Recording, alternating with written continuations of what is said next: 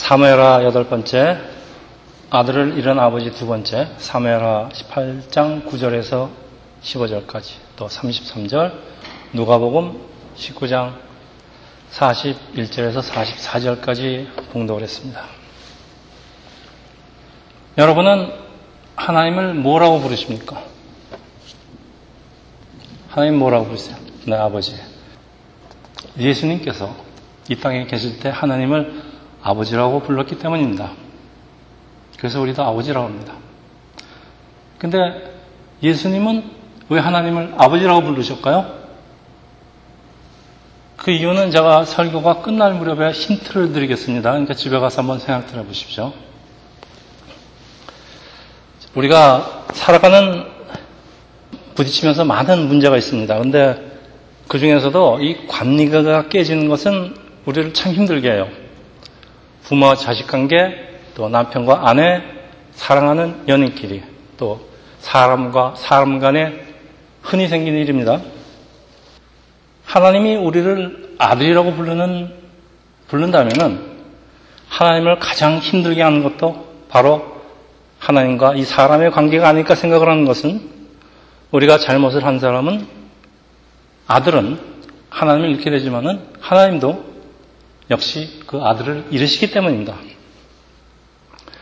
자, 창세기 3장에 선악과를 먹고 두 사람이 에덴 동산에서 쫓겨나는데 지금도 많은 사람들이 하나님께서 매정하게 아들과의 관계를 끊으신다고 생각을 할 것이지만은 사실은 하나님도 사랑하는 두 아들을 잃는 것입니다. 이 아들이 왜 먹지 말라는 선악과를 먹게 되었을까요? 창세기 3장 5절 사단이 유혹을 합니다. 너희가 그것을 먹는 날에는 너희 눈이 밝아져 하나님 같이 돼요. 그러니까 누구에도 간섭을 갖지 말고 내 뜻대로 내 인생을 펼치라. 참 멋있는 유혹이면서 하나님이 되지 말고 독립하라는 아주 그럴듯한 충고입니다. 그래서 이 사람들이 그 나무를 자세히 쳐다보니까 선악과 성경에 먹음직도 하고 보암직도 하고 지혜롭게 할 만큼 탐스럽기도 한 나무인지라. 자, 먹음직스럽고 탐스러운 삶. 우리가 이런 삶을 산다면 얼마나 멋있고 신이 날까요? 우리 아들 입장에서 생각을 하면은 아, 우리가 옳고 그름을 판단하고 우리 뜻대로 인생을 펼치겠다는 것인데 이게 왜 잘못입니까? 그러나 이것은 하나님께서 사람을 창조하신 목적에 대한 정면 도전입니다. 이사야서 43장 21절 이 백성은 내가 내가 나를 위하여 지었나니 나를 찬송하게 하려 함이니 여기서 찬송은 예배를 포함한 그 모든 하나님을 높이는 행위를 말합니다.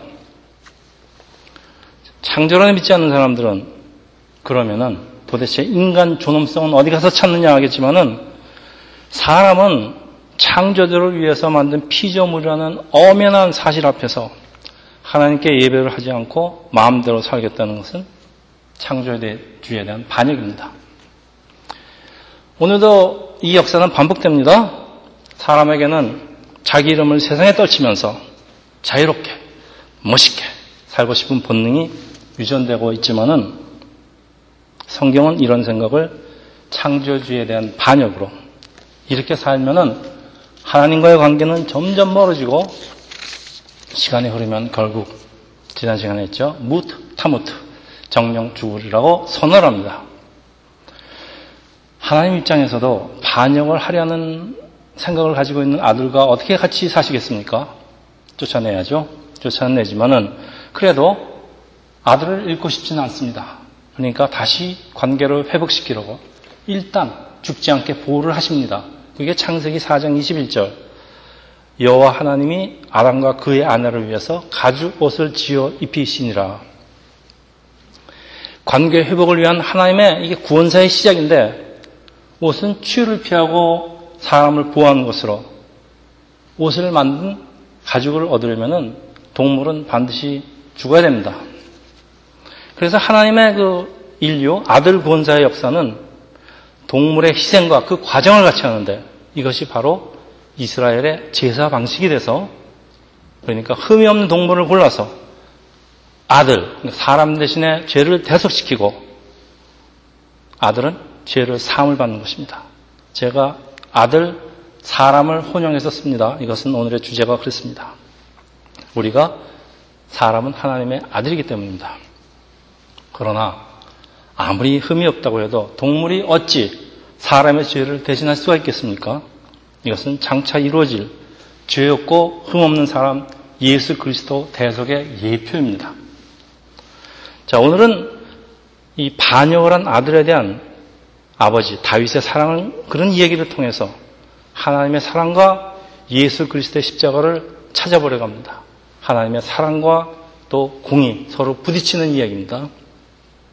지난 시간에 이어서 15장부터 오늘은 18장까지를 살펴보는데 배달은 형 암론을 죽이고 외갓집으로 도망을 갔던 압살롬은 예루살렘으로 돌아오지만은 아버지의 용서를 기다리다가 지쳐서 마음은 영영 아버지를 떠나버리고 아버지를 쫓아내고 그 왕위를 빼앗기 위한 음모를 꾸미게 됩니다. 압살롬이 반역을 한 이유는 아담이 저지른 그 원죄와 그 근원을 같이 하는데 아버지처럼 왕이 돼서 자기 마음대로 자기 멋대로 권력을 휘두르기 위함이지만은 그렇지만은 아버지와 아들의 관계는 회복할 수 없는 틈이 벌어지게 됩니다.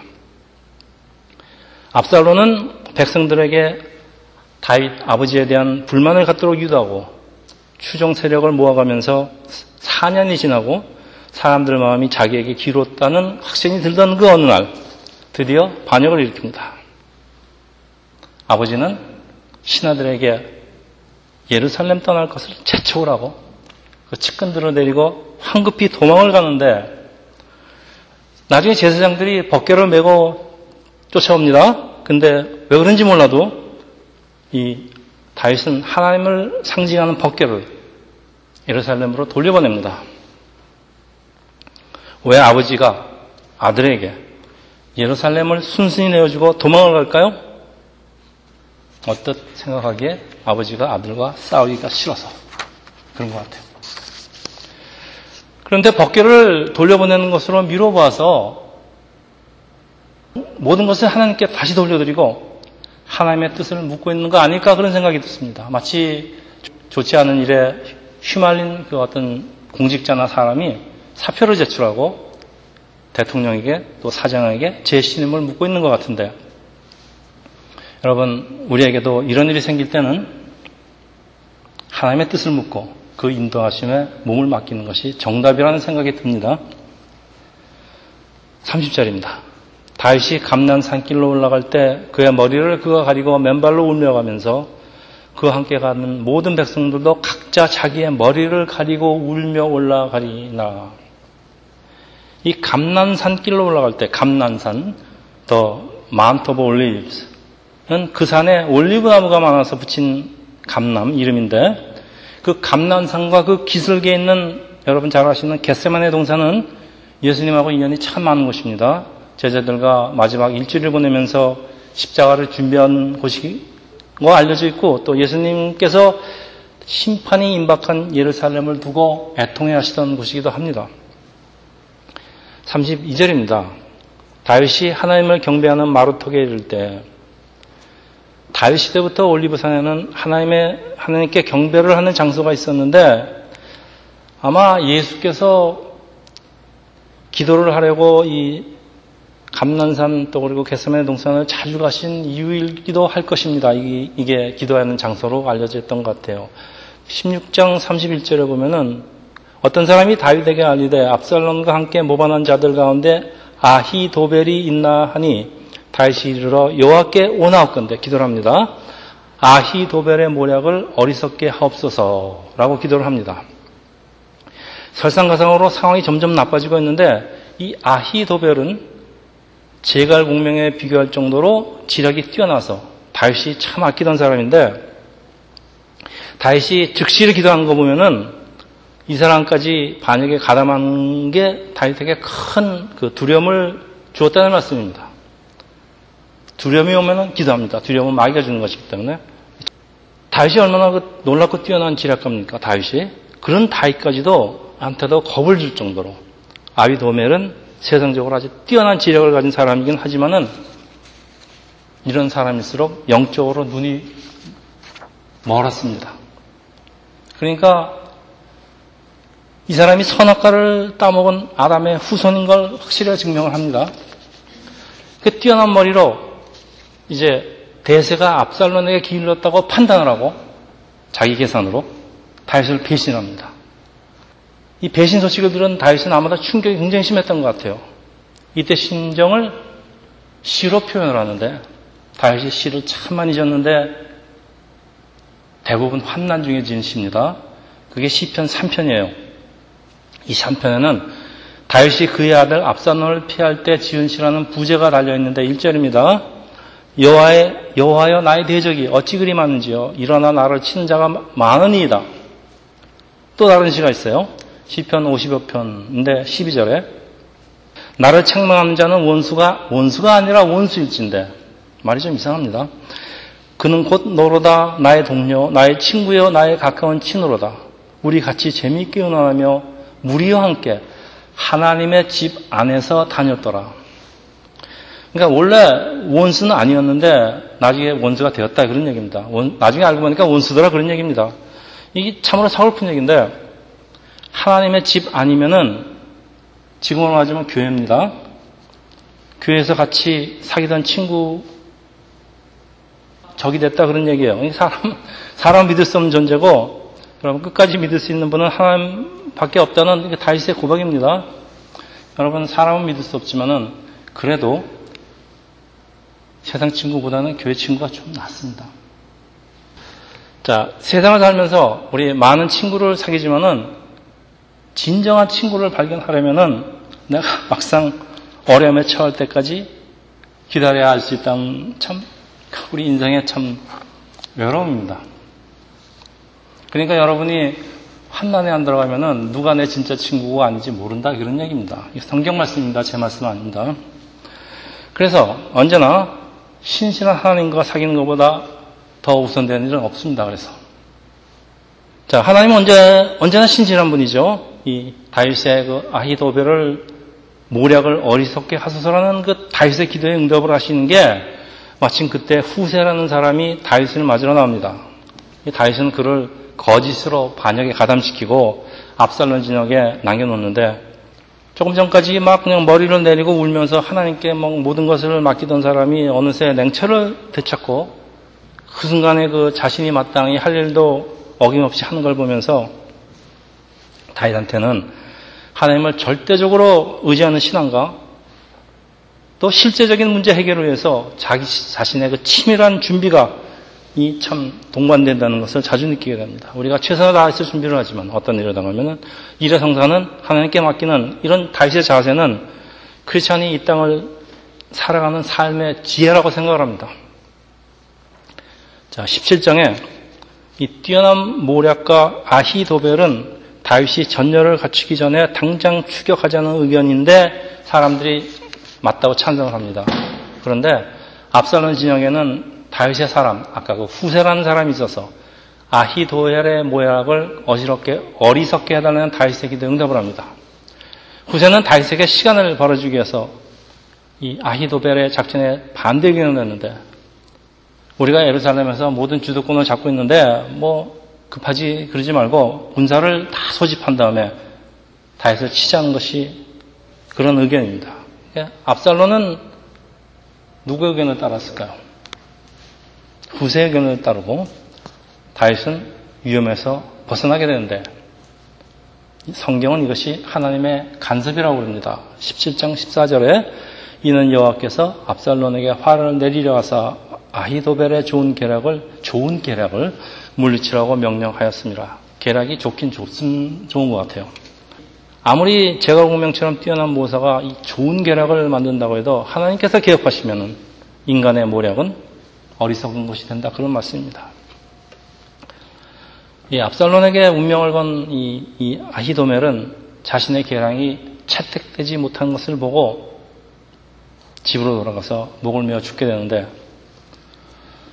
무트 타무트 정령 죽으리라는 하나님의 경고는 여기서 다시 한번 반복이 됩니다. 자기 생각을 믿고 자기 판단에 의지하고 한 일은 잘못하다가는 무트 타무트가 된다 그런 말씀입니다.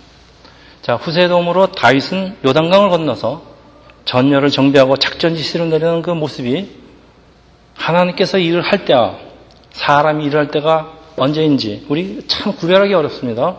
그렇지만은 다윗은 아주 이런 때를 잘 구별해요. 그래서 우리가 다윗이 그 하는 하고 기도하고 또 세상적으로 자기가 판단하고 이런 것들을 읽어보면서 어느 때 우리가 기도하고 어느 때 하나님께 맡기는지 그런 우리에게 힌트를 많이 줍니다. 자, 18장입니다. 이제 전열을 정비한 다윗이 그 압살롬과 전면전을 벌이려고 출전을 하는데 다윗이 왕이 아니라 아버지로서 지휘관들에게 부탁을 하는데 이 아버지 관심이 이 전쟁에 이기고 지는 것이 아니고 이 아들 압살롬의 안에 있습니다. 18장 5절인데요. 왕이 요압과 아비세와 이때에게 명령하여 이르되 나를 위하여 젊은 압살롬을 너그러이 대화라 하니 왕이 압살롬을 위하여 모든 군 지휘관에게 명령할 때 백성들이 다 들었습니다. 자, 젊은 압살론. 이 공동 번역이 압살론은 아직 철이 없으니라고 번역을 합니다. 그러니까 아버지 왕위를 노리고 반역을 하는 아들을 아직 철이 없어서 그러는 거라고 너그럽게 부탁을 합니다. 그런데 압살론이 죽지 않으면 이 전쟁은 끝이 않는 거, 끝이 나지 않는 거 모르는 사람이 없습니다. 그렇지만 이 아들을 아끼는 다윗의 사랑이 왕으로서의 그 어떤 공의를 압도하고 있습니다. 자, 압살롬 군대는 참패하고 다윗은 도망을 가다가 죽게 되는데 그 죽음이 너무 희극적입니다. 우리 같이 읽었지만 다시 한번 읽어보겠습니다. 압살롬이 다윗의 부하들과 마주치니라 압살롬이 노새를 탔는데 그 노새가 큰 상수리 나무 번성한 가지 아래로 지나갈 때 압살롬의 머리가 그 상수리 나무에 걸림에 그가 공중과 그 땅 사이에 달리고 그가 탔던 노새는 그 아래로 빠져나간지라. 여러분 참 얼마나 웃긴 얘기입니까? 내가 노새를 타고 막 도망을 갔는데 위로 나무가 있었는데 내 머리 그 풍성한 머리가 그 나무 가지에 걸렸답니다. 그러니까 노새는 그냥 가고 머리가 나무 가지에 그 대롱대롱 매달렸다 이런 얘기입니다. 참 얼마나 희극적인 얘기입니까? 그러니까 또 한 사람이 보고 요압에게 알려 이르되 내가 보니 압살론이 상수리 나무에 달렸나이다 하더니 14절 15절입니다. 요압이 이르되 나는 너와 같이 지체할 수 없다 하며 손에 작은 창 셋을 가지고 가서 상수리 나무 가운데서 아직 살아있는 압살론의 심장을 찌르니 요압의 무기를 든 청년 10명이 압살론을 에워싸고 쳐 죽이느라 참 끔찍합니다.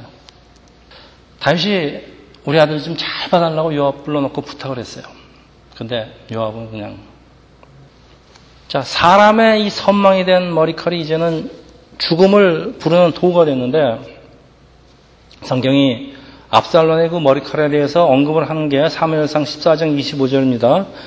온 이스라엘 가운데서 압살론 같이 아름다움으로 크게 칭찬받는 자가 없었으므로 그러니까 참 잘생겼다 그런 얘기예요.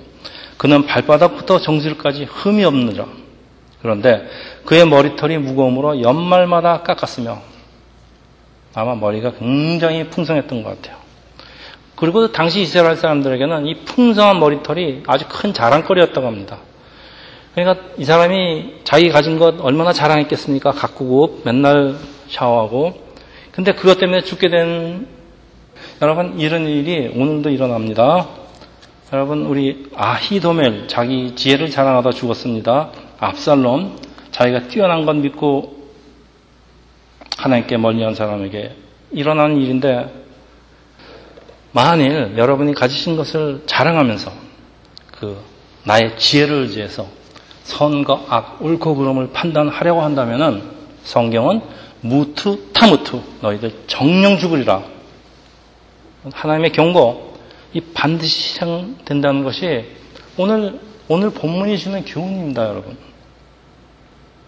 자, 33절입니다. 왕의 마음이 심히 아파 문 위층으로 올라가서 우니라. 그가 올라갈 때 말하기를 내 아들 압살로나 내 아들 내 아들 압살로나 차라리 내가 너를 대신하여 죽었더라면은 압살론 내 아들아 내 아들아 하였더라. 자, 압살론이 죽고 전쟁에 이겼다고 사람들은 막 이제 환호라고 잔치를 벌이려고 하는데 막상 다윗은 통곡을 합니다. 그리고 오늘 두 번째 본문입니다. 누가복음 19장 41절. 예수께서 가까이 오사 성을 보시고 우시며 이 장면은 예수께서 순환을 당하기 직전에 마지막 주에 종료주일에 예루살렘으로 입성을 하려고 하는데 사람들이 호산나 호산나 하면서 그 온 이스라엘이 기다리던 메시아라고 생각을 하니까 막 환호하면서 떠들썩하지만은 막상 예수께서는 감난산에서 내려오는 길에 예루살렘에 잘 보이는 지점에 오셨을 때 성을 보면서 우셨다라고 성경은 기록하고 있습니다. 예수께서 눈물을 흘리시는 장면 성경에 몇 번 나와 있습니다. 우리 유명한 게 친구 나사로의 죽음에 뭐라 그럽니까? 영어로 영어에서 영어로 제일 짧은 성경 구죠. Jesus wept. weep이라는 거는 이 소리를 내지 않고 우는 겁니다. 그러니까 근데 여기서 우시다는 지금 여기서 우시다는 헬라 헬라어로 κλαίω κλαίω는 소리를 내서 울다. 통곡하다는 뜻으로 특별히 사람의 죽음과 관련돼서 사용되는데 많은 경우에 가족이나 사랑하는 사람의 죽음 앞에서 우는 그런 모습인데 원문대로 정확히 번역을 하자면은 예수께서 예루살렘 성을 보시고 통곡을 하시고입니다. 왜? 예루살렘의 멸망을 내다 보셨기 때문이라고 성경은 말하는데 예수님의 예언은 문자 그대로 성립이 됩니다. 30년 지난 다음에 이스라엘이 로마에게 반란을 일으키고 4년을 버팁니다. 그러다가 로마 군에 의해서 예루살렘 성전은 철저히 파괴됐고 먹을 것이 없어서 성 안에서 아버지가 아들을 잡아먹는 그런 사태가 일어났다고 합니다. 사람들 대부분 다 굶어 죽습니다. 여기서 예수님이 이걸 예수님이 하나이십니다. 이걸 보시기 때문에 예수님이 운 겁니다. 예루살렘아. 왜냐하면 예루살렘은 하나님의 아들들입니다. 그렇죠? 내 아들아, 내 아들아. 이게 똑같은 얘기입니다. 자, 이 두 가지 사실을 전제로 해서 오늘 본문을 두 본문을 비교해서 저희가 결론을 내려고 합니다. 첫째, 예수님은 하나님이신데 이 땅에서 예수님이 이 땅에서 하나님의 아들이라는 명찰을 달았습니다. 그렇지만은 원, 원래 본체는 삼위일체 한 분으로 우리 크리스천은 하나님을 아버지라고 부릅니다. 둘째, 예루살렘은 이스라엘 사람들을 말하는데 누가복음 13장 34절 예수께서 말씀하십니다. 예루살렘아 예루살렘아 선지자들을 죽이고 네게 파송된 자들을 돌로 치는 자요 암탉이 제 새끼를 날개 아래에 모은 것 같이 내가 너희의 자녀를 모으려 한 일이 몇 번이냐 여러분 예루살렘아 예루살렘아 무슨 말씀입니까? 예수님께서 내 아들아 내 아들아 암탉이 자기 자식을 예수님께서 우리를 아들을 보고 계십니다, 지금. 예수님의 통곡이 이 다윗을, 다윗을 통해서 표현되는 압살로나 압살로나 내 아들아 하나님의 통곡입니다. 다윗이 통곡을 합니다. 압살론 내 아들아 차라리 내가 너를 대신해서 죽었다면 예수께서 통곡을 하십니다. 예루살렘아 예루살렘아 그리고 아마도 예루살렘아 내 아들아 차라리 내가 너를 대신해서 죽었더라면 말이 상략이 되어 있을 것으로 저는 느껴집니다. 왜? 하나님께서 하나님 예수께서 차라리 우리를 대신해서 십자가에서 죽으셨기 때문입니다. 여러분 다윗의 통곡과 예수님의 통곡에 어떤 차이가 있을까요? 어떤 차이가 있습니까? 자식을 잃은 아버지의 똑같은 통곡입니다. 차이점은 다윗. 인간 아버지는 통곡만 하고 어쩔 수가 없습니다. 뭐 죽은 사람 어떡합니까? 그렇지만은 하나님 아버지는 몸소 이 땅에 오시고 잃었던 아들을 대신해서 십자가에서 죽으시고 아들을 다시 찾으십니다. 왜? 사랑과 달려서 하나님은 죽은 자를 다시 살리는 능력이 있는 분이기 때문입니다. 이것이 차이입니다. 자, 말씀을 정리하겠는데 다윗은 예수님을 예표합니다. 그렇지만 예수님처럼 완전한 분은 아니시고 언제든지 잘못을 저질 수 있는 연약한 사람입니다. 여러분, 우리는 죄인입니다. 그러면 싫죠. 근데 사실은 우리가 죄를 지어서 죄인이 아니고 죄를 지을 수밖에 없는 연약한 존재이기 때문에 죄인입니다. 똑같은 말 같지 않으면 상당히 틀린 말입니다, 여러분. 우리가 연약해서 그럽니다. 근데 다윗은 언제든지 연약하지만은 하나님과 함께하라고 애를 쓰던 사람이고 가끔가다 실수도 합니다. 그렇지만은 전체적으로 다윗은 하나님과 함께하려고 애를 쓰던 사람이고 하나님께서는 사람의 연약함을 잘 아는 하나님께서는 이런 다윗의 자세를 기뻐하시고 너 내 마음에 합한 한 사람이라고 하십니다. 자, 우리가 예수를 따르지만은 우리는 예수님처럼 완전할 수 없습니다. 그러나 우리의 자세, 우리의 자세는 매우 중요합니다. 제가 신앙생활은 자세라고 지금 몇 번째 얘기하는지 저도 모르겠습니다. 연약해서 우리 완전할 수 없어요. 그렇지만은 완전해보려고 애를 쓰는 것이 이게 신앙생활입니다. 그래도 가다 가다 실수도 하고 죄도 지었습니다. 교만할 틈이 어디 있습니까? 교만이 없습니다요. 이런 자세에는 교만이 없습니다. 하나님의 자비만 구하는 자세가 있습니다. 하나님께서 이를 이런 자세를 기뻐하신다 그런 말씀입니다. 그러니까 하나님께서 이런 우리의 자세를 기뻐하시면서 참 아들처럼 돌보신다는 게 이 다윗 이야기 속에서 발견하는 진리입니다. 여러분 세계 역사를 통해서 이 왕권을 다투는 일에 한해서는 거기에는 부자지간도 없고 형제지간도 없고 도덕도 없고 윤리도 없고 그런 거 다 없습니다. 아버지가 자식을 죽이고 자식이 아버지를 죽이고 형이 동생을 죽이고 동생이 형을 죽이는 거. 뭐 역사가 뭐 수없이 수없이 반복된 사실입니다.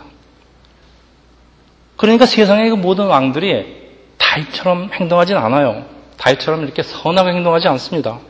근데 성경에 말씀하고 싶은 것은 이 다윗이라는 이 유별난 아버지, 자식의 눈이 먼 유별난 아버지 얘기를 통해서 자식의 눈이 먼 하나님께서도 마치 아버지 다윗같이 우리를 사랑하시고 염려하시고 당신의 백성을 향한 그 특별한 사랑, 눈먼 사랑을 잘 표현하고 있기 때문입니다. 그래서 다윗의 이야기는 오늘을 사는 우리 크리스찬에 대한 그 하나님의 보호와 돌보심을 말씀하고 있는데 아 우리는 나도 하나님처럼 되어서 내 뜻대로 살겠다고 반역을 합니다. 하나님께서 뭐라 그러십니까? 다시 뭐라 그럽니까? 저 철없는 것. 우리 철없는 사람들입니다. 이 철없는 하나님도 철없는 아담을 쫓아내긴 하지만은 자, 자식인데 어떡하겠습니까? 관계를 끊지 않으시려고 옷부터 입혀 내보내십니다. 그리고 율법에 의하면은 하나님께 반역한 아담, 아버지의 반역한 아들 압살론, 무트 타무트 반드시 죽어야 되는데 다윗은 하나님은 그래도 그 아들을 살려보겠다는 것이 다윗과 그리고 예수를 통해서 이루어지는 하나님의 사랑 이야기입니다. 성경에 온통 이 얘기만 하고 있습니다. 여러분 공의와 사랑 서로 충돌하는 공의와 사랑입니다. 이건 하나님의 속성입니다. 그렇지만은 하나님의 공의보다도 아버지의 왕권보다도 아들 사랑이 우선하기 때문에 다윗은 예루살렘을 아들에게 내주고 그냥 떠납니다. 그리고 전쟁에 전쟁 때가 되니까 우리 아들 잘 좀 부탁해 달라고 자기 부하들한테 부탁까지 합니다. 하나님께서 아담을 쫓아내시긴 했지만은 아들입니다. 죽게 놔둘 수가 없습니다. 그래서 아브라함 다윗을 통해서 구원사가 이루어지고 결국은 하나님께서 몸소 이 땅에 사람의 모습으로 오시는 그 하나님을 우리 뭐라 그럽니까? 예수 그리스도라고 그러십니다. 우리 아까 처음에 질문했던 왜 예수께서 하나님을 아버지라고 불렀을까?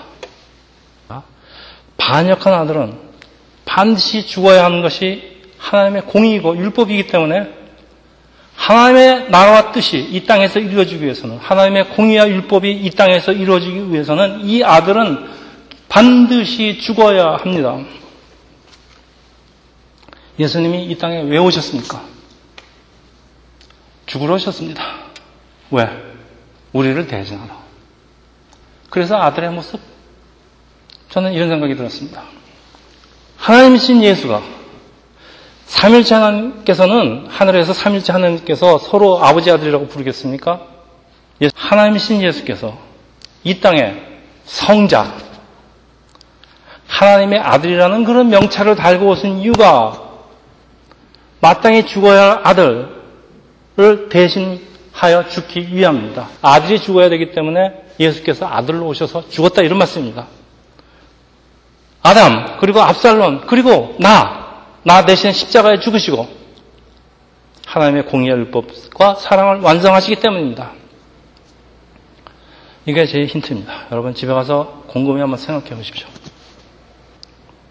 다윗의 싸움은 왕권을 지키는 싸움이 아니라 자기 아들을 구하는 싸움, 그런 싸움인 것처럼 이 땅에 오신 예수님의 싸움은 자기 뜻대로 살겠다고 항상 자기 생각대로 판단하고 반역을 하는 하나님의 아들, 우리를 살리시기 위한 싸움입니다, 여러분. 여러분, 우리가 예수를 따르는 하나님의 자녀로서 오늘 우리가 싸워야 될 싸움은 무엇이겠습니까? 나의 뜻대로 내 인생을 살아가라고 하면서 오늘도 에덴 동산에서 선악과를 따먹으려는 나 자신과의 싸움입니다.